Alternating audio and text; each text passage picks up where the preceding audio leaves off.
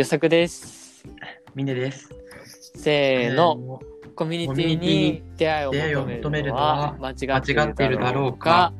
はい、というところで第3回です。えーこの番組は社会人3年目のゆさくとみねが転勤で移り住んだ地方でどうやって恋人を作るか、そして各々の恋愛観を語り合う番組となっております。よろしくお願いします。よろしくお願いします。はい、というところでね、第3回もやってきましたね。はい。どうですか、みねくん、最近何かありました？いやー、そう。最近あってさ、おう。ちょっとね、うん。あの、思ったことをね、話すからさ、うん、うん。結論ファーストとかじゃなくて、うん。そういう分かりづらいかもしれないんだけど、はいはい。ご清聴いただければみたいな。なるほど。とりあえず聞けばいいのね。う。うんん。その、まず、遡ること、うん。あの、金曜日だね。えーおーまあ。12月25日、クリスマス。ス。はいはいはい。2回目まあ取った日だね。うん。そうそう、会社の、なんか、そういう記事みたいなの読んでて、うんうん。なんか幸福度を測る研究のなんか結果みたいのが載ってて、面白いなと思って見てたんだ。確かに。うん。国別とかでもあるやつだよね。そうそうそうそう。うんうんで、で、まあ、いろいろ書いてあったんだけど、俺があ面白いなと思ったのが、うん。なんか幸福度って、まあ、いろんな測り方あるとは思うんだけど、うんうん。その記事では、あの、自分が例えば経済的に豊かであるとか、うん。自分を軸にした幸福度の指数と、うんうん。他者との関係性とかをで測るし幸福度となんか2つあるんだって測り方がはいはいはいはい。でちなみに他者との関係で幸福度を感じる指数みたいのは日本が発明してるんだってえ、あ、すごいね。なんか。うん。そうでなんか自分がなんだろう経済的に自立してるかとかそういうのはアメリカが作った指数であって、へえー、うんうん。でまあなんかその2つでこういろいろ測ってる研究みたいなのが載っててうんうん。で、まあ、割とアジアは他者との関係でこう幸せの指数とかの方がうん。なんか、その人の幸せのあれに大きく影響して、みたいな。なんまあ。いわゆるさ、なんか、個別的なね、個別主義と、なんか、集団主義じゃないけど、なんかあるじゃん。欧米と日本の違いとかね、確に日本人らしさが出てるね。自分だけ幸せになってもちょっと気持ち悪いみたいなね。居心地悪いみたいなやつだよね。そうそうそう、とかいうのを見て、ああ、そういうのあるんだ、みたいな面白いなってところから始まるんだけど、うんうん。で、まあ、クリスマスは25日だったけど、ね。26、27ってさ、もう、カップルにとってはさ、クリスマスは過ぎてるけども、ここがクリスマスみたいな感じじゃん。ああ、社会人的にはね、土日に会ってみたいなね。そうね。結局はクリスマスの金曜から始まって、まあ、どっか泊まったりさ、どっか行ったりとかって26、7になるから、ああ、確かに。うん。でも世の中的にはこの土日がすごい多分カップルたちはさ、暑かったわけよ。うんうん。あ、実際に会ってるのはそうだね。そうそう。でそんな中、俺本当にこの土日何も予定なくて、うん。結構やっぱ寂しいなってなりがちじゃん。なっちゃってさ、うん、そうやんね。外出てもやっぱカップル多いしね。うんうん。で、なんか、俺本当に、うわ、宮城で俺一人だな、みたいなちょっと思っちゃって、うん結構寂しかったんだけど、うんうん。土曜のまあ、午前中、朝とかに LINE が来てさ、おう。そう、ミネ君どうせ暇でしょみたいな。テニスやろうよってお誘いしてくれた人がいたんだ。友達？そう、テニスの？そう、こっちでお世話になってる人なんだけど。んうん。いいね。嬉しいやつだ。で、そう、あ、暇ですって言ってテニス行ってさ、うん。で、まあ、なんか、その人以外に知らない人とかもいたんだけど、そこでテニうんスやって、うん。なんかクリスマスなのに寂しいねみたいな話とかして、笑いながらみんなでテニスやってさ。で、まあ、もうちょっと次はあの、年明けとかなるだろうねってなって、うんうんうん今年もありがとうみたいな。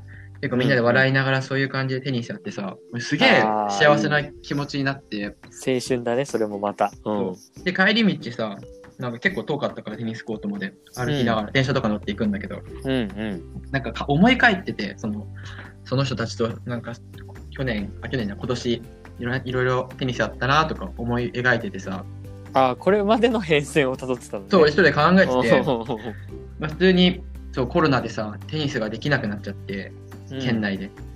そしたら、なんか、ダムのほとりにある、誰も使ってないテニスコートをメンバーの一人が見つけて、ここならできるぞって言って、そこまでみんなで朝越しに行って、テニスコートってそんななんか発掘するものなの？野生の中にさ。そこは誰も管理してないから、使えるってなって、そしたらそこにあのテニス好きの人がみんな集まってて フリースタイルでさ待ち時間とか話したりしてどっから来たんですか？みたいな。秋田ですとか。秋田ですか？みたいな。いや、秋田からわざわざ来てる人いたね。とかやってさみんなでそんなさことやったりさうん。あとは、まあ秋になったら団体戦誘われてさうんうん、暑いね。そう。でなんか団体戦もさなんだろう社会人だからまあ予定があったら出ますくらいのさ感じかと思いきやうんうんもうみんなで2ヶ月前から朝練だって言って朝6時から9時までそのもう家庭持ってるから皆さん時間取れないから朝しかできなうんい朝テニスやってテニスの業後も テニスやってもう週4とか5で俺やってたんだそのうん。めちゃくちゃやってるよね。なんかなんかその誘ってくれた監督みたいな人がいるんだけどうん監督みたいな人いるの？あ監督ってそのまあ社会人サーク。ルの一番なんかそういうのを取りまとめてうんる人、うんうん。その人をねなんかどうしても勝たせたいって思っちゃってそのいつもお世話になってるしだから 安西先生にね、見た口がかすとこ見せたいみたいな、そそうういう感じじゃん、もう。みんな多分そ同じ気持ちでだからうんあんなにいっぱい人も集まってうん。敵の警察とかも一緒に行ったしちょっと早めに行って見に行こうって言われて警察行ったの、社会人？の。そう はいはいはい。やってで自分たちの試合撮って動画で YouTube に上げてみんなであの打ち方こうだねとか研究したりとかして本気の2ヶ月だったんだ、へーいや、そうそう社会人でそこまで熱い体験できるのはないよな、もそうとかでさ。なんかそういうの考えたら結構胸が熱くなってきて。熱いよ。だってみんなさたまたまさこの人生渡り鳥で言ったらさ、うん。もうとりあえずたまたま止まった枝木なわけよ。転勤とかでうん。宮城に来てさ、俺も本当にたまたま来てたまたま入ったサークルでさ。うん。でもこんなにみんな熱くなってさ一つに向かって頑張ったりしてるのを思い出したらうん。なんてもう奇跡やんってなったのね。あ 本当に。ここに来なかったら出会わなかった仲間たちだもんね。そうでクリスマスもさ寂しい思いしてんの。別に向こうは知らないけどさ、テニスやろうよって誘ってくれてテニスやってさ、うん。なんか俺もう一人じゃないなってちょっと電車の中で思って、で うん、もなんか泣きそうになってさ、うん。もうなんか感極まっちゃったんだそう絶対幸せって他者との関わりの中にあるわってその時思って、ああ、最初の話つながってくるそう思ってさ、あうん本当に多分このね話を聞いてくれる人がうん。多分他県いろんな移動してさ県でさまだもしそうやって自分の居場所見つけられてないっていうのがあれば、うん。もうすぐにコミュニティに入ってほしいなと思って、もうコミュニティに出会いを求めるのは間違ってない。絶対に入った方がいい。タイトル回収しちゃったもんそうね。俺はもううん本当に救われたなって気持ちになって、うんああ、本当に素晴らしい出会いだったなと思ってさ、うんうんそんでコミュニティに入る、ね、入ってく入ろうかなって思ったのであれば、うん。そのコミュニティでの立ち振る舞いって2つあると思ってて、おう。うん。まず自ら光り輝く構成的な動き方と、はいはい。自分は光り輝かないけど他人の光をこう反射する衛生的な立ち振る舞いと 2つあると思ってて。ああ、太陽つけみたいな。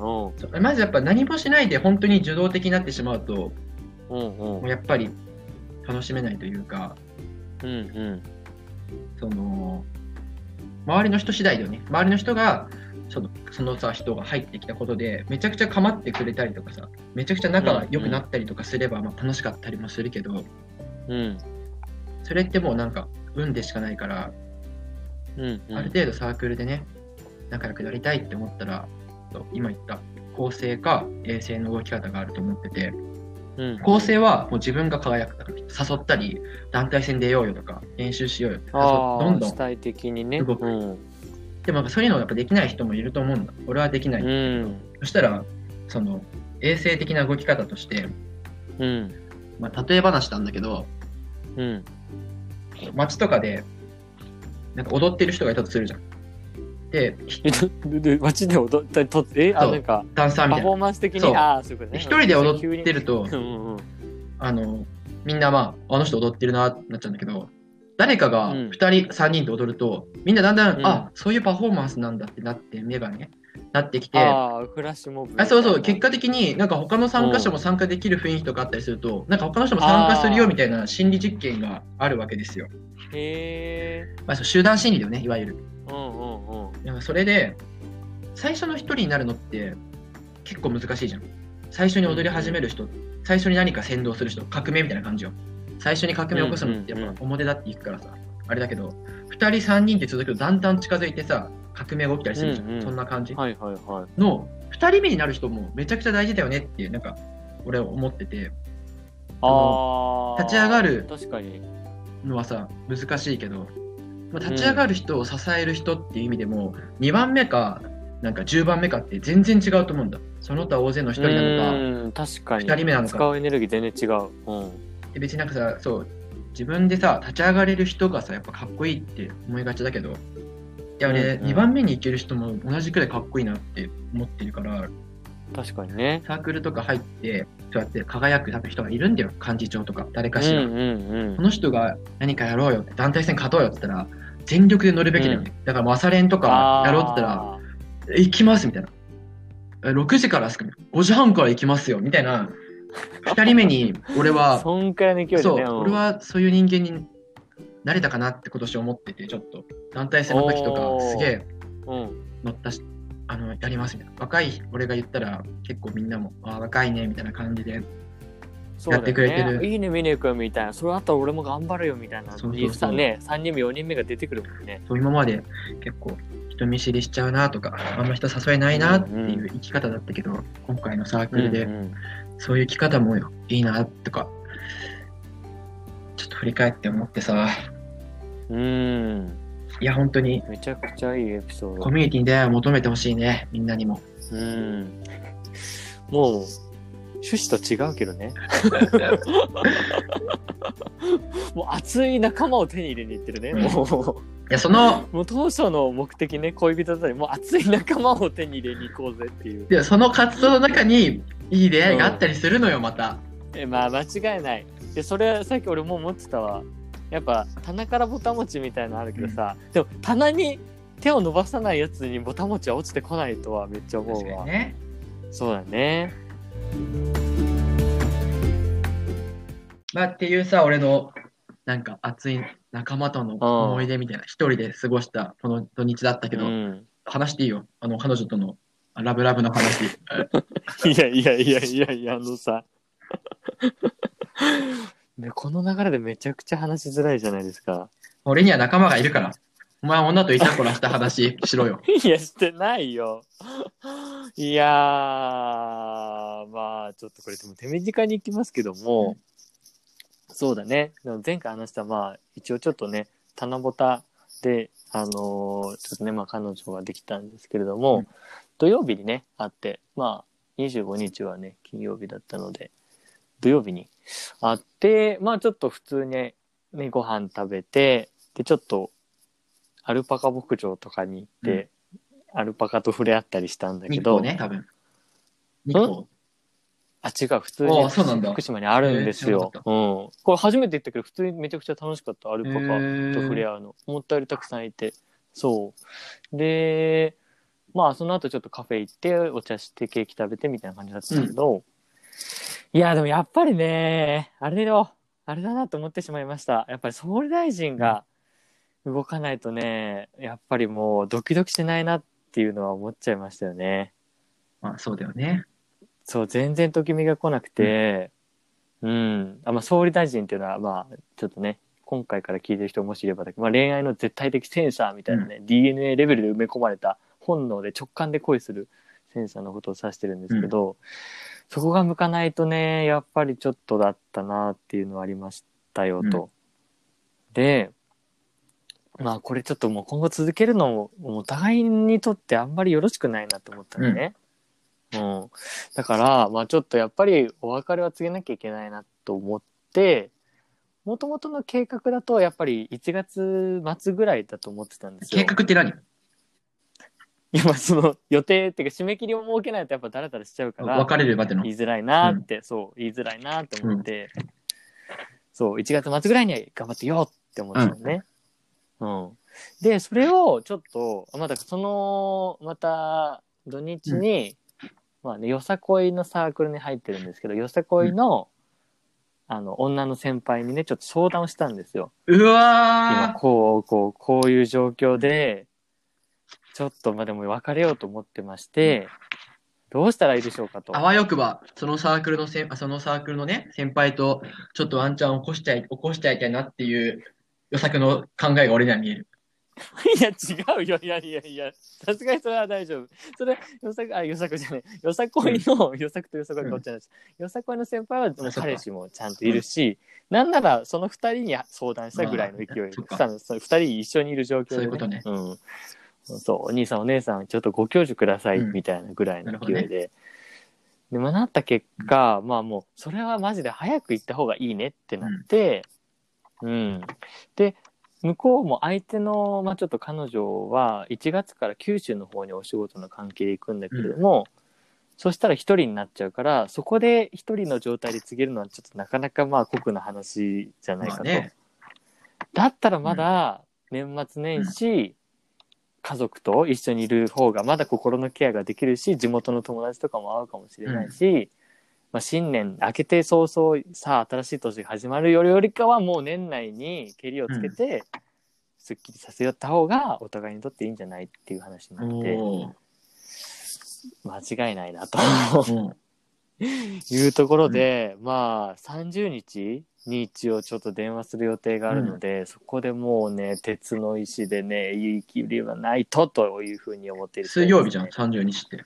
水曜日そう最終営業日じゃない？まあ。そうだね。会社の最終営業日だね、へそこでもう言うしかないなっていうところでちょっと心苦しいんですけど。ー、へー。ででもさ、うん、うん、なんか、急にさ、クリスマスは普通に過ごしてたのにさ、やっぱ別れようってさ、いきなり言うのもさ、なんか、あれじゃん。うん。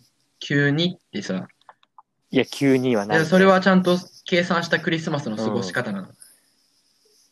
いやー、別に 計算はしてないけど、うーん、やっぱりクリスマス一緒に過ごして、別に本当にいい子だし、話しやすくはあるんだけど、そうね、友達としてはすごくいいんだけど、やっぱり恋愛対象としてどうしても見えなくて、そこで逆に踏ん切りがついたって感じかな。あーこれ以上一緒に会ってもやっぱり何か進展することがないなって思っちゃったって感じだね。まあ、いわゆるね、総理大臣、うん一。般市民で、まあ一般市民的にはね、まあ遠距離になっちゃうのもあったけど、全然ね、同じ職場っていうか、まあ同じ会社で、いいろいろ理解もあって、いい子で、うんうん。全然付き合う分には悪くないってなったけど、総理大臣的に、やっぱりそういう気持ちにはなれないっていう結果ってことだよね。まあまあまあ、そうだね。総理大臣にやっぱ勝てなかったっていうところだね。なるほどね。うん、なのでまあちょっとここはね、うん、申し訳ないけれども、年内でちょっと言い切ろうっていうところだねなる。ほど。頑張ってきまいす。いね。うん。か。すいませんね。ちょっと急にね、全然クリスマス感のない、おのおの違うベクトルでクリスマス感のない話をね、してしまったけどもね。一旦、でもさ、なんかその、彼女できたけどさ、やっぱ好きになれないから振るわっていうさ、なんか、ちょっと格好つけてるじゃん。なんか、振られる、振られるのならわかるよ。何振るみたいな感はいはいじでさ、はいはい。のもちょっと、尺に触るから、言ってもらっていいですか？いや、またかよ。回またいでもやんのかよ。いや、まあ、僕はさえないし、モテないし、何の取り柄もない。これから先、何も成し遂げることができないような、小さくて弱い人間です。そうだな。お前はそういう人間、歪小な人間だよ。いやいや、だから絶対に過信するな。おごるな。フォローしろ。普通な友達だったら、そんなことないよって、励ましてやれ。まあまあまあまあ。はいはいはいっていうところだったね。ね。まあ、それは、まあ、しょうがないよ。人の心は。どうしようもないからうね。ーん、そうだね。なので、まあちょっと来年から新規一点また、新しい、それこそコミュニティにね、やっぱり出会いをね、求めに行くしかないのかなっていうところですね。そうだね。それは間違いない。その作戦で合ってるよ。うんうん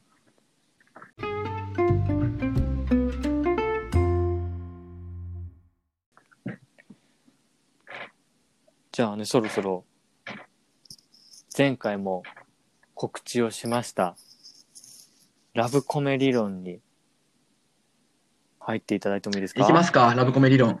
ちょっと久しぶり。整ってますそう、久しぶりだから、なんか別に頭の中で、あれ、イメトレもしてないし、ぶっつけ本番、うん、うんうん。でもぶっつけ本番の方が熱量あ届くかなと思って。おー。でももうぶつける準備はできてるわけね。まあもう、あんまり、そうだね。何話すかとか頭の中に入ってないけど、ノリでいきます。まあね、もう初めて聞いたときは、もうアメリカ大統領選挙並みの熱量だったよ、俺に対しては。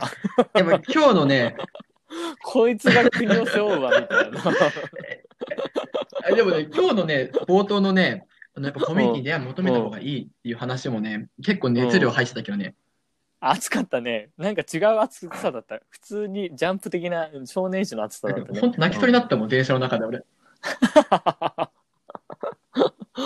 ただのいい話なんだよな。主人公とかがさ、あの、なんか仲間を失ったけどさ、なんか、うん。なんだろう、きなんだろうな、わかんないけど、あ、俺にはでもまだ仲間がいるみたいなさ、立ち上がるシーンあるじゃん。マジあれだった俺の中ではいはいはい 炭治郎的な、クリスマスという敵に対してね。うん炭治郎の気持ちになうんったよ。ちょっと、音楽流しといて、話してるとき。あの、熱い感じの。ああ、なるほどね。あるかな。じゃあラブコメ理論いきますか。胸やつね。お願いします。まあ、はい。ラブコメ、主に、うん男性が呼うぶラブコメ。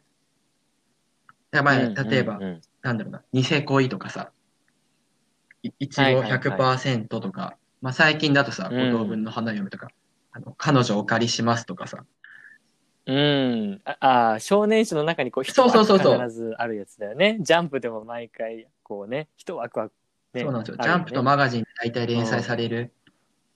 うん。ラブコメ系の漫画。を、まあ俺結構読んでて好きで、だから法則性みたいなの見つけたわけよ。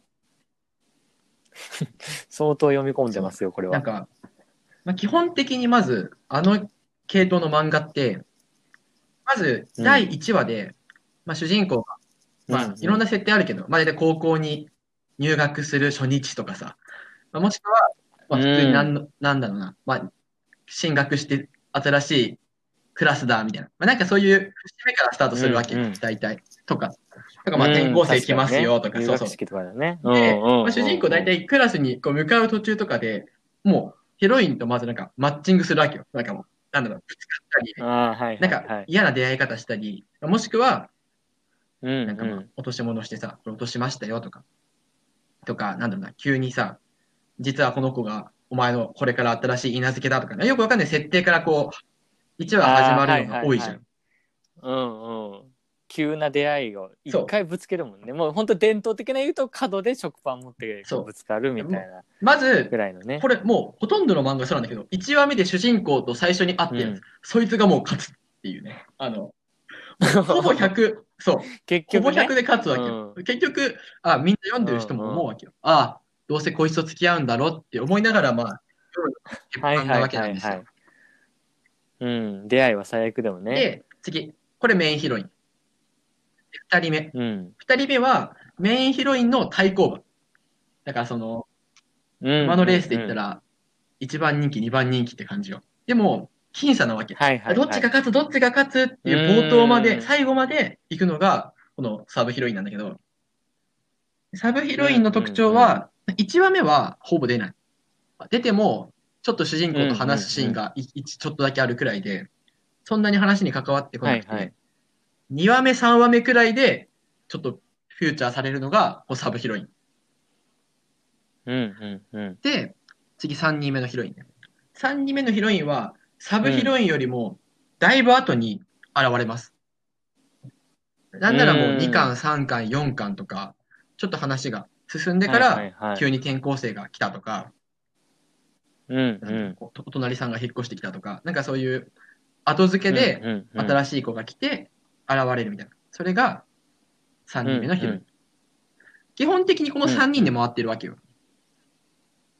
ああ、そうもうパター4人目以ンとして、ね。降は、まあ、いるよ？いるっちゃいるけど、もうそいつ勝ち目ないじゃん、もう。うんうん。10巻で急に現れても、もう勝てないじゃん。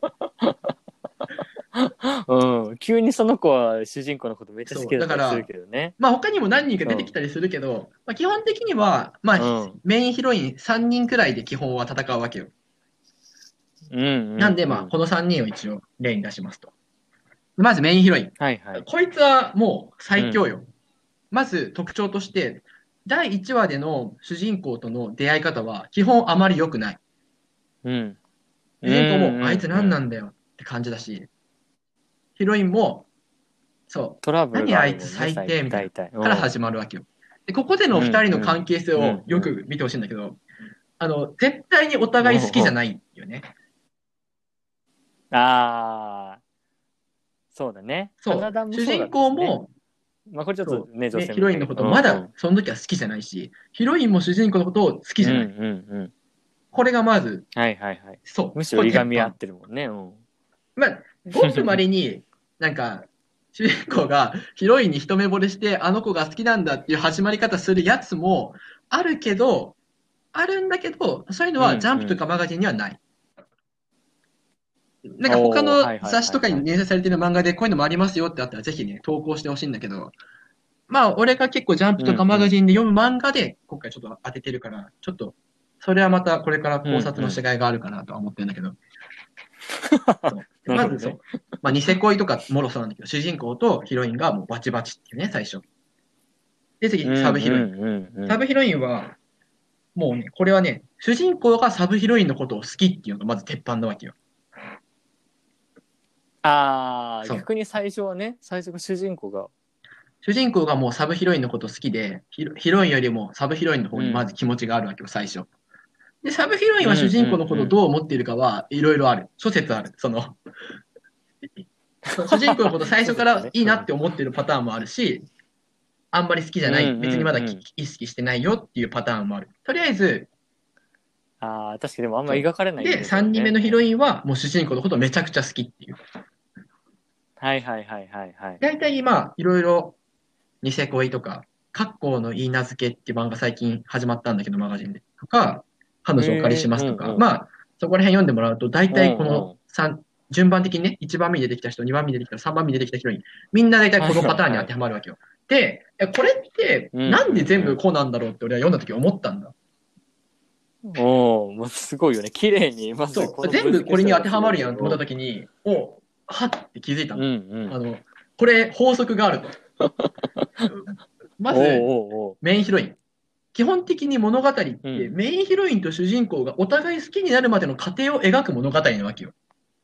だから、一番最初にやっぱ現れるわけですよ、うんメインヒロインが。でだから、主人公がメインヒロインを、あ、こいついいなって思う話と、メインヒロインが、あ主人公、こいつ男らしいじゃんって思う二軸で描かれてるわけよ。ああ、そう、体育祭とか文化祭ととか。お互いの目線からのエピソードとかでこう来るわけよ。で、ちゃんと作者、あ作者にごめん、うんうん読者に、あ、こういう心情があったからヒロインは主人公に惹かれたんだ。あ、こういうエピソードがきっかけで主人公はヒロインを女の子として魅力的に思ったんだっていうのがメインに描かれてうる。ん。そう。確かに分かるもん一方でね。サブヒロイン。でこの子は、やっぱメインヒロインとヒロ、あの主人公を双方からのストーリーを描くから、サブヒロインに関しては、もう最初から主人公はサブヒロインのこと好きだよっていう、主人公が描く物語を省いてるわけよ。うん。そう。確か幼馴染でら昔からこういう優しいところがあって好きなんだっていう回想シーンとかで済ましちゃうわけ。だからここは。基本的には、主人公がサブヒロインのこと好きで、こうデートに誘う回とかがあるんだけど、主人公がサブヒロインを落としに行くっていうエピソードの片方だけで描かれてるわけよ。ああ、確かにね。で、次、3人目のヒロイン。でこいつに関しても、もう、そんな書く時間ないから、その、あの、途中で現れるし、ね。だから、もう省いてるわけ。うんうん主人公のことめっちゃ好きな理由は、もう昔命救われたとか、昔から、あの、思っていたんですっていう、もう、回想で済ませて、現れて、主人公にアプローチをするっていう。つまり、メインヒロインと主人公の双方で描くストーリーと、えっと、サブヒロインに対して主人公が、あの、まあ、ちょっとぶつかっていく片方の軸と、あの、さらに3人目のヒロインが主人公にこうんううぶつかっていく筋と、綺麗に分かれてるわけよ、物語が。うん軸が。うんうんうん。しかもそうだよね。お互いそんな侵食しないようにね。まあ、量の制限もあるもんね。やっぱ軸で話を作ってるから、どの漫画のこうやって話が作られてるんだって俺はまず気づいたわけよ。なるほどねと。うんうんうん。ってなると、まあ当たり前だけど、もうメインヒロインのが絶対強いじゃん。だって、双方でストーリー描いてるしさ、あの、3人目の子なんてさ、途中から現れ現れるから、もう基本的には。一番最初に告白するんだよね、3人目の子が。なぜかはいはいっていうと、主。人公主人公を奪うレースの中で、メインヒロインとサブヒロインが最後にどっちが勝つかっていう大きな山があるから、それまでにやっぱちょっとなんだろう、中だるみしちゃうじゃん。中だるみで一回山場を見せるための3人目なわけよ。もえそううなの完全に手こ入れ要員だ3人目の子は、もう、そう、かめちゃくちゃいい子で、主人公のこと一途に思って、尽くしちゃう。だけどうんうん、ごめん、やっぱり好きじゃないんだ。で総理大臣が動かなかったわけど、主人公の。ああ、主人公、ラブコメの主人公。絶対そうでしょ。3人目の子が一番いいじゃん。こんなに尽くしてくれる。いや、間違いない。読者的にはブチ切れいや俺はねふざけんな三人目が一番好きうん手投げで。そうなんだよはい大体そうだね。やっぱねうんまあ基本そうなんだよな。3人目が俺も一番好きなんだけど、まあ3人目はもうほぼ叶わないわけよ、恋が。確かに。で、最後はもうメインヒロインとサブヒロインのもう戦いになって、あ今話した理由か、からうんうんまあ、やっぱりさ、作者もさ、そうやって話の展開を考えて書いてるわけだから、うんうん。まあ、メインヒロインだよね、やっぱり。メインヒロインと主人公がお互い好きになるまでの過程を描くのがやっぱさ、本作というか作だからさ、まあ、仮に、あの逆だとしようか。ね、一番最初に現れた女の子じゃなくて、二番目に現れた女の子とかあの、まあ、付き合うっていうエピソードだったとしても、でもそれは出る順番が違っただけで、うんうん。よーく話を読んでみたら、多分ね、お互いね、好きになる理由とかで、なんで好きなのかっていうのをちゃんと物語で、ね、作ってる子が結局メインヒロインっていうだけなんだよね。ああ、双方向のっていうそうそうそうそうストーリーがだからまあ読んでて、主人公のことを好きな理由が、実は昔からこんな優しい人だったの。言い言い出した瞬間、そいつはもう負けた。そう、もう、そうたね、省略してるもんね。そういうこと。分かっちゃうんだね、もとか、とか、逆に主人公が、いや、あの子のああいう頑張ってる姿は俺しか知らない。俺はあいつが好きなんだって、回想とかで話し始めたら、もうその女負け。う。はいはいはいはい。そう。わかんねえや、もう、峰君から見たらもうさ、あ、落ちたっつって、このそういうこと馬レースから降りたってちゃんと話のストーリーの中で、あ、この子のここが、この体育祭でこいつは好きになったんだとか、逆に女の子も、あ、この主人公のこの男気に惚れたんだっていうのが分かるシーンがちゃんとあったら、そいつがメインヒロイン。ああ、ちゃんとね、理由があるもんね。で、ちょっとこれ話それちゃうんだけど、ここで、そう、ここで現れた、もう、ラブコメ界のね、革命児、五等分の花嫁。五等分の花嫁は、本当に革命的な話で、うん。まず、ヒロインが5人っていうね。うんヒロインが5人いることは別に珍しくないの。はいはいはいそう。うん、後からどんどん、ね、4人、5いろんな人子出てくる全然出てくるの、主人公の好きな女。だけど、五等分の花嫁がすごい、奇跡的にすごいのは、5人同時に1話では出てくるの。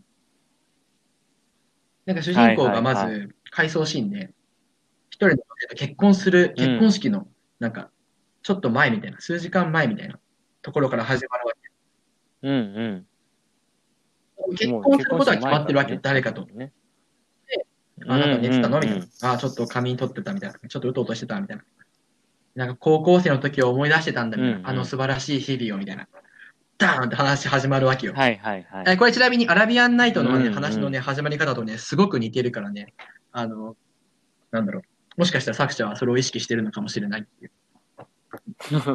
まあ、結末から見せてね、で振り返るパターンです始ね。まって、主人公がまあ高校でね、なんか普通に初日みたいなので、うん。5人の、その、5つ子の中の1人の子とまず鉢合わせして、なんかすごい最悪な出会い方して、うんうん次また同じ顔したことあって、うん。あさっきのあいつ、みたいなのを繰り返して、はいはいはい。1話で、あ、お前ら5つ子かい、5つ子か、5つ子なのかみたいな感じで1話が終わるんだけど、で、これがすごいのは、うんうんこう5つ子だから、なんか順番が、まあ確かに、あとの1話の中で出会った順番はあるけど、5人ともみんなそう初対面でうんうん5人と話を作っていくわけよ。1人ずつそのエピソードをこう作っていくから。誰が、あのうんうん、サブとか、誰が3人目、4人目なのかっていうのが、まあ、ほぼわかんなかったよね。うん。さすがのね、百戦錬磨のラブコメアナリスト見る大体1と巻読んだらもう俺はわかるわけよ。その構造で。あ、こいつ負け負け負け、こいつみたいな。早いね。う んまあでもさ、大体読者もわかるじゃん。そんなさ、最初にさ、あの、食パン加えてぶつけて、まあねぶつかった時点で、もうそいつがさ、どうせ、お前やんってなるじゃん。まあ間違いない。そう。でそれを俺は簡単に俺なりに理由付けしただけであって、五等分の花嫁はそれができないわけよ。はいはいはい。本当に5人とも可能性あるなってういう。ん。まあもちろん、は、そうそう、8、9、10って話が序盤に進めば進むほどさ、ある程度、あ、この子はちょっと違うのかなとかあるけど、うんう全然ね、最初からわかんなくて、本当に美しくね、5人とも可能性がある。5人ともメインヒロインっていう話を作ってるわけよ。いや、これはね、すごい。現地物語の時代からラブコメってあるけど、ラブコメだろ、あれ。あれもラブコメって呼ぶんだよ。うん まあ間違いなくもうすごいだ。だから、五つ、五つ子、あ、ごめん、五等分の花嫁は、お笑い界でいう、ミルクボーイよ。あの、革命的なシステムを作り出した。いや、すごい。フレームワーク漫才みたいなね。新しい形を作ったってことです5よね。人とも可愛いし、エピソードも、そう、ちゃんと主人公と5人がエピソードを作っていくから、紡いで、好きになった理由もちゃんと一応作っていくからさ、うんうん。あの、なんだろうな。エピソードの作り方とかでさ、なんかすごいさ、さ読者にさ、感動を与えたりとかさ、そういう部分はさ、またいろんなね、他の漫画も素晴らしいのいっぱいあるけど、確かに五等分の羽のその分ね、うんうんうん5人に使うから時間がやっぱ、なんだろう、かかったりとか、まあいろいろね、なんか、ほん単純な面白さで比較したら、こっちの方が面白いとかもあるかもしれないけど、システムがもう革命的だなって俺が思って、まあもちろん話も、話もめっちゃ面白いから、五等分の羽嫁すごいなって。結構俺は感動したね。すごいね。だからラブコメ界が揺れてるかもしれないんだもんね。いや、気づく気づいてる。人は気づいてる。書いた人は気づいてるよね。いや、今までのラブコメ界が。これは、なんだろう。え、てか多分ね、書いてる人は気づいてるよ。みんなこのフォーマットにしてるってことはやっぱそうじゃん。そういうことよ。まあそうだよね。書く側は多分気づいてるんだけど、ねそう。読む側で気づいたのうんももしかしたら、もう俺が初めてかもしれないね。もうこんな見方でラブコメ読んでる人ね、聞いたことないもんねまあ、。常に、こんなラブコメのことなのになんかすごい、なんかほん新しいビジネスの形を見つけたみたいなさ、テンションで喋るもんね。だって。本質を見ようと思ってるからさ。ラブコメも同じだよ。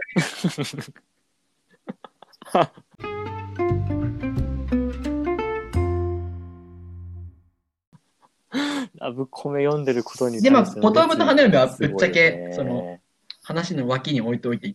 本筋ではない。確かにね。うんじゃあサブストーリー。なんでうんメインヒロインなの？こんなに熱く語ってなんでメインヒロインなの？って話 なんか、メインヒロインが勝つのって当たり前だと思ってるけど、これもね、ちゃんと理由があって、うんうんなんで、そう、だってさ、別に確かにサブでもね、いいじゃんね後あ後出しでもだっ。て3人目の子の方がさいい顔可愛くてさ、なんか、学園のアイドルみたいでさ、うん親お金持ちで、主人公のことめっちゃ好き、もう大切にしますみたいな。うんうん逆にさ、メインヒロインはまださ、不確定なわけよ。なんか、主人公に当たり強くて、口悪くて、うんそうだよね。なんか3人目の子の方が絶対条件いいじゃんみたいな。しかも、国レ泊すればいけるんだよ。これね、うん大体の男3人目に行くわけよ。そしたら。うんうんうん。まあそう、普通、いや、あの、一般ののこっち側あのの世界だと最初好きな幼馴染がいるわけよ。まあ、普通に可愛いくらいよ。うんうん。でも、予作に対して別に恋があるか全くわかんないし。なんだ、当たり強いし。わかんないし。そう、で予作も最初好きじゃなかったけど、生意気なとこあるみたいなねちょっと過ごしている中で、ちょっといいかもなって思い始めてる時期よ。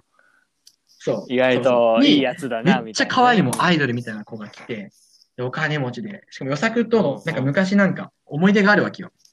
予作に命救われてみたいな。はいこの命予作に尽くしますみたいな感じなわけ。すごい一途だし、献身的みんな男たちのさ、人気も高いから、予作あいつ、みたいな、羨ましいみたいなはいはいはい。時よ。で、告白したらいけますって時に向こうから告白してくれるんだよ。はいはいはいはい高校生の時うんに、血気盛んな。絶対そっち行かない。そんなんね、絶対行くでしょ。間違いなくそっちだよね。ね。フルコースだよね。高級フレンチフルコースが自宅に届きますみたいな感じだもんね。なんでメインヒロインなのってなった時に、まあ確かにメインヒロインが勝つもんでしょっていううん固定概念もあるんだけど、やっぱ人ってスストーリーを重視するわけよ。だからまあ、パッとでのはいはいさは、い急にクラス替えして現れた謎の美少女とさ、10話くらいでさ、そいつ現れてさ、そいつとさ、告白して付き合ったらさ、もう読者も納得しないわけよ。えってな、メインヒロインどうした？サブヒロインはってな。まあね。そう。あんだけ温めて結局顔かいってなっちゃうじゃんみたいなね。現実はそうだけど、間違いない。そう、読者が大事にするのってうんうんストーリーだから、こういう思い出があって、ここで主人公はヒロインを好きになって、ヒロインも主人公のこと好きになって、でもいろんな喧嘩して、こんな邪魔が入って、でもいろいろ頑張って、うよう、なんか、さっきなんだ、ごめん、いろいろ遠回りして、付き合って、なんかね、もやもやしたりする中うんうん。で読者がさ、ああ、今告白しろよとか言いながら、最後くっついて、ああ、よかったっていうのがラブコメなわけよ。そう。だから結局ここで大事なのって、プロセスまあ、ストーリーなんだよね。結構人ってストーリー大事にしてるもんでさ、そのよく予作と話すけどさ、うんうんうん星の王子様理論でさ、そう。なんで今の人と付き合ってるの？とか、なんで今の奥さんなの？ってなった時にさ、確かに綺麗な人はいっぱいいるわけじゃん、他にも。うん芸能人とか合わせたらいっぱいいるけど、うん。なんでその人が好きかって言ったら、その人と多分ね、過ごした日々のストーリーにさ、なんか、惹かれてる部分もあると思うんだよね。うん。今までいろんなね、喧嘩もしたけど、仲直りしてとかね、助け合ってとか、お互い辛い時があって、ね。そういうやっありきでやっぱ人ってその人のこと見てるからさ、確かにそのクラス替えして謎の美少女が現れて告白されたら付き合っちゃうねって話はしたけど、まあ、まあ高校生とかだったらちょっと違うかもしれないけど、大人でもさ、急に会社にさ、めっちゃ可愛い後輩のさ、美人の女の子が現れたからってさ、なんかね、すごいさ、うん。大学からずっと付き合ってるさ、彼女がいて、その子と別れてすぐにさ、後輩の女の子と付き合うかって言ったらさ、後輩の方がいくら条件が良くてもさ、結構そこ悩むとこででもあるじゃん。まあね、まあもちろん情が湧いちゃうしね。後輩の子とかにすぐ行っちゃう人も全然いると思うけど、客観的に見てさ、後輩のが全てのうんうんうん条件オールクリアみたいな。じゃあこっちだっていうさ、客観的なさ考えだけじゃ人って動かないじゃん。そうね、単純比較しないよね。前者ねの女の子に何があるかって言ったら、もうストーリーよ。これまで。人って結構ストーリーを、その好き嫌いにだいぶ入れてるなって、俺は思う。うん、心を動かストーリーに結構人って感化されてるんだなっていうのが、このラブコメ読んで俺が気づいたことです。うんうんうん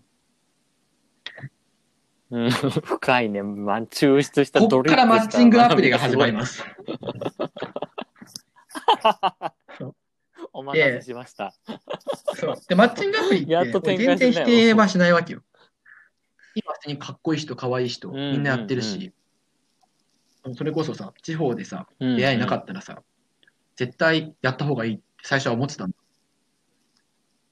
そうね。圧倒的に出会いを作与るね作くんのさ、恋の ABCD 理論に当てはめても、その A を増やすのに、マッチングアプリが一番最適なんじゃないかって、うん二人でね、うん話したもんね。そうだね。うん。やっぱ恋愛可能対象人数増やすには一番簡単な。マッチングアプリで付き合って、まあ、結婚する人も現れ、今はね、結構多いけど、逆にさ、まあね付き合ったけどたくさんねすぐ別れちゃう人もさ、いっぱいいるじゃん。なんで、まあそうだねそ。の、結構こんなすぐ別れちゃうんだろうとか考えたときに、まあストーリーがないんだよね、マッチングアプリって。で本当にヒロイン、メインあうんの主人公とメインヒロインのさ物語じゃないけど、付き合うまでのストーリーがないから、マッチングアプリで出会う女の子って、もう最初からさ、恋人前提でさ、1回目会うじゃん、パッと。でもさ、本当の恋愛ってさ、会うまでにさ、めっちゃさ、時間かかるじゃん。いやー、そうだね。二そういうことよこれってもうさっきのラブコメ理論で言ったら、もうね、3人目の女の子と遊びに行っちゃうみたいな感じよ。まあ、3人目の、まあはいはいはいはい。はい。3人目の子は、そう、俺は3人目のこと好きだよ。なん漫画に出てくる3人目は現実にいるからさ、全然そんなことないんだけど、そう、物語はそれまでに気づいてないから、あって、まあちょっといい感じだし付き合おうか、付き合っても、それまでに気づいたストーリーがないから、やっぱ相手のことをね、ないがしろにしちゃうんだよね。うーん、人間簡単に仕事疲れた時とかにさ、ないってちょっと電話とかさ、うんなんか、やっぱマッチングアプリのことさ、付き合ってさ、1ヶ月とかだったらさ、めんどくさいなって思っちゃったりさ、うんうんまあ、あると思うんだけど、それがさ、うん同じさ、サークルで出会ってさ、ね、半年かけてやっと遊びに行けました。うん。付き合いました。絶対大事にするじゃん、そんな。うんその、うん。もうね、うん念願のやっと手に入れた苦労してね、いろいろやってあげたいと思っちゃうしライバルもしのけてみたいなね。あそこまでにやっぱ気づいたストーリーが全然違うわけよ。だから同じ女の子でもアプリで出会って付き合ったのか、うんそれともサークルとかで出会って付き合ったのかで、価値が全く違う。その子が後ろに背負ってるストーリーが違うんですよいやー。間違いないねその子の後ろにあるのか自分の後ろにあるのか分かんないけど、ストーリーが違いすぎる。そう。うんらもうどっちにもあるのか。うん。だから、マッチングアプリは、うーん、まあそうだな。まあ別に、マッチングアプリの場合は、そう言った通り、最初からその3人目のヒロインみたくさ、主人公の好きな理由が省かれてる。出会うまでの過程が省かれてるから、出会ってから作んなきゃいけないわけよ、2人で。だから1年、2年、3年とかかけて、付き合ってから、あこんな思い出作って、あんな思い出作って、やって初めて、ストーリーができるかなっていう。うん、うん確かにね。でもやっぱ付き合ってからストーリーが作るのが難しいよね。やっぱ途中で別れてしまうというかさ。そうだね。うんうん、うん。まあ、あと単純にマッチングアプリで出会ったこの子と結婚しますって親に言えるかっていう覚悟を持てるかで。そこはね、まあそうだよね。だいぶ二人でまあ友達にもいるかどうかね。マッチングアプリでで。うん、そうだね。悪いことじゃこの子アプリで出会ったんだね。やっぱり言えるかどうか。その覚悟あるか。うん。俺らにはなかった。そうだね。なかったね。うん始めるときも嘘ついちゃうもんねそうだね。そうそうそうそう。うん。友達の紹介でみたいなね。だから本当に今のストーリー理論、本当にストーリーを人は大事にするっていうね。うん。まあ逆に言ったらね、アプリってね、アプリも革命よ。だって今までさ、どっかでさ、ってその子とさ、こうデート行くまでにさ、ストーリーを作んなきゃさ、ダメだったわけじゃん。まあ、いきなりナンパとかもあるけどうんうんナンパもストーリーだと思うし、まあ、ナンパ以外も社内でさ、ね、ちょっと仲良くなってうん、ご飯食べにう行って、んうん。ね、そういう過程をさ、もう付き合いたい男子と女子しかいないっていうアプリをさ、うんうん。パッと作ることによって、その過程全部省いてるわけじゃん。これもね、すごい革命なんだけど、うん革命なんだけど なんだろうな、対価と進化、どっちもあるよね。し進化でもあるけど、ね。でもその過程取っちゃうとなっていう対価でもあるし、なんか、どっちの面をも持ってるよね、マッチングアプリって。確かにね。まあ、文通が LINE になったみたいな感じなのかな。LINE の方が超便利ですぐね、連絡取れるけど、うんやっぱ文通の方がね、思いとかはさ、伝わるよね、みたいなね。うん。得たものどんなやっぱがあるがラブコメ、漫画、ドラマ、映画、すべてやっぱストーリーがあるじゃん、主人公とヒロインの。やっぱそのストーリーがね、うんうんうん、マッチングアプリにはもうないから、出会ってからストーリー作るしかないっていうね。うん。いや、でもね、基本的にはやっぱ主人公とメインヒロインが付き合うまでのストーリーをさ、軸にさ、どんな漫画も描かれてるわけよ。そう、意外と付き合ってからさ、うん、確かにねなんかそ。こからラブラブの話で、でもそこから喧嘩してっていう、まあ漫画とかもあるけど、奴らも言うてストーリーがあった上でうんうん結婚している話から始まってたりするしさ。いや、そういう意味ではね、俺はアプリはやっぱストーリーがないんだよなって思っちゃうんだよね。いやー、それはそうよね。超便利だけどね。やっぱりそうだよね。付き合うまでがね、とか、初めてご飯に一緒に行くまでが一番楽しかったりするわけそうで、まあ。別にアプリをさ、する分にはいいんだけどさ、全然。ただ、そう、いや、みアプリに本気になってアプリだけにしてしまうと、取り返しのつかないことになるぞってやっぱ思っちゃうな。やっぱ、もう沈む船にさ、うん。乗っちゃったらもうダメだ、意味ないと思うから、アプリを併用しつつ、うんうん今すぐコミュニティに行けって俺は言いたい。今すぐ。コミュニティは本当にストーリーですしか作れないからね、彼女。うんうん。だからまあ、俺の推奨するのは、まあコミュニティにまず絶対入る。一つ。まあ、二つ入ってもいいけど。で、コミュニティに入っても、コミュニティってやっうんぱうん。確率だから、同じくらいの女の子いなかったり、好きになるような女の子いない場合も全然あるから、うんうん。まあ、その子が来た時のためにアプリでまあ練習じゃないけどさ、ちょっとまあ、あったりとかしてるくらいだったら全然いいと思うんだけど、アプリ一本張りは良くないかなって。うんうんうん。うん、コミュニティは絶対入っておいあーそうだて、ね。暇だし、ってなったらアプリをするのうんはうん。いいのかなって俺は思うな。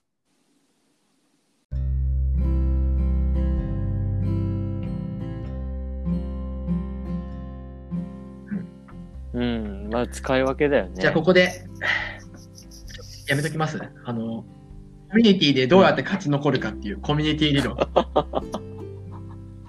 あ、確かに。次回かな。これはまた次回だね。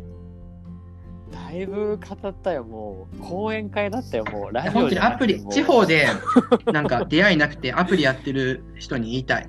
その船は沈む。今すぐコミュニティに行け。うん。いや、でもこれはね、もし聞いてね、くれてる人がいてね、そういうことかってねちょっ、となってきたら嬉しいよね。いいんだけどね、アプリは最後に便利だしねすごい画期的だけどね。まあ最初に話した俺のコミュニティでの熱い話あったじゃん。うんで、あれは少年誌編ね。うんあとラブコメ理論。ラブコメがどういうふうにできてるのかっていう話と、あとまあ五等分の花嫁は漫画界のミルクボーイやっていう話と、と、あと恋愛ってストーリーだよねっていうストーリー理論。で、でマッチングアプリにはストーリーがないよっていうマッチングアプリ理論ね。かな今日は。うん。うん。だいぶいろんな。いやー、やりきったね。もう、ミネ君のね、特徴でしたよ。まあ、本当に、俺らと同じね、地方に行って、知り合いもいなくてっていう人にね、うん。聞いてほしいね。うん。なんかさ、いや、好聞いてほしいきなこと話してねる。だけだけどさ、うん。この、うん。なんだろう、考えをさ、俺らがさ、考えるまでにさ、多分1年以上かかってるじゃん。だって、うん。うんそう、めちゃくちゃ話しかもそれその気持ちになるまでにさ、地方に飛んでさ、でお互い、うん彼女を失って、失ってか、うん彼女と別れたりとかしてさ、で、友達もいないじゃん、サークル入って、うんでも出会いないじゃん、アプリも始めて、でもアプリも違うとか、もう、このさ、すべてのさ、工程をさ、すっ飛ばしたこの話でもさ、届けられるわけじゃん、聞いてくれたら。だから、だから本当に聞いてほしいな。うんうん、そうだね。そ う本当、地方でね、早く気づいてほしいよね。我々はアプリ、そうだよね。やっぱもうアプリしかないんじゃないか。いや、ダメだ。いやないんじゃない本かって繰り返してたもんね、ずっとね。聞いてほしいな。その俺らのすべての思いがこもってるからね。うん。いやー、そう、でも考えてたけどこのラジオのいいとこ、やっぱり結構恋愛系語るのってさ、すごいイケてるこう恋愛コンサルタントが教えるとか、そういう感じじゃん。うんこうできてる人がちょっと教えてあげますみたいな。やっぱりできてない人がこう必死に、うん必死にこう何泥水すすってさ なんか考え出した理論をこう語ってるっていうのはね確かにこれ珍しいかなと思ってねそこがうちのラジオ一言言われたら黙るしかない売りなんじゃないでしょうかね。お前らモテないじゃん。彼女、彼女いないじゃんって言われたら、ごめんなさい。説得力は言われたらもう人かけらもないよね。そこに信憑性あるんですかって言われたら。はいっつってね。まあね、なんかそういう、こうね、少しでも何か気づきとかね。逆にね、こういう送ってほしいね送ってほしいね。お便りをね。うん。はい。あ、じゃあ一応ちょっとね、告知をしておきます。えーお便りに関してですけれども、えー Gmail アドレスの方が、えー、コミュマチアットマーク Gmail.com、comumachi アットマーク Gmail.com です。で、えっ、と、実はですね、Google フォームも、えー開設をしました。なので、こちらの方が、えっ、と、お問い合わせはしやすいかなと思うので、ラジオのメインページの URL から飛んでいただいて、お便りを送っていただければ、予作と峰が非常まあに喜び次回はますので、よろしくお願いします。この話聞いてね、じゃあコミュニティに入りますと。コミュニティに入って、どのように立ち振る舞えれば彼女ができるのかについて話したいと思うんで、うん、そうだね。次回もこうまあ、この理論でお互いまだコミュニティで彼女できたことないけど、間違いない。全く活かせてない。机上の空論ね。それ今ね、最中ですからね。頑張らなきゃという非常逆に、これ話した後何話すのかと思っちゃうけども。番組ですから。うん。いや、確かにもう、弾使い切ってる、切りそうだよね。はいまあ、そこをね、後々考えていきましょう。ね。はい、じゃあ、そんなとこですね。じゃあ、ここまで、ね、長丁場でしたが、ご視聴してくださったありがとうございました方がもしいたら本当にありがとうございました。はい。じゃあはいバイバイこれで終わります。バイバイ。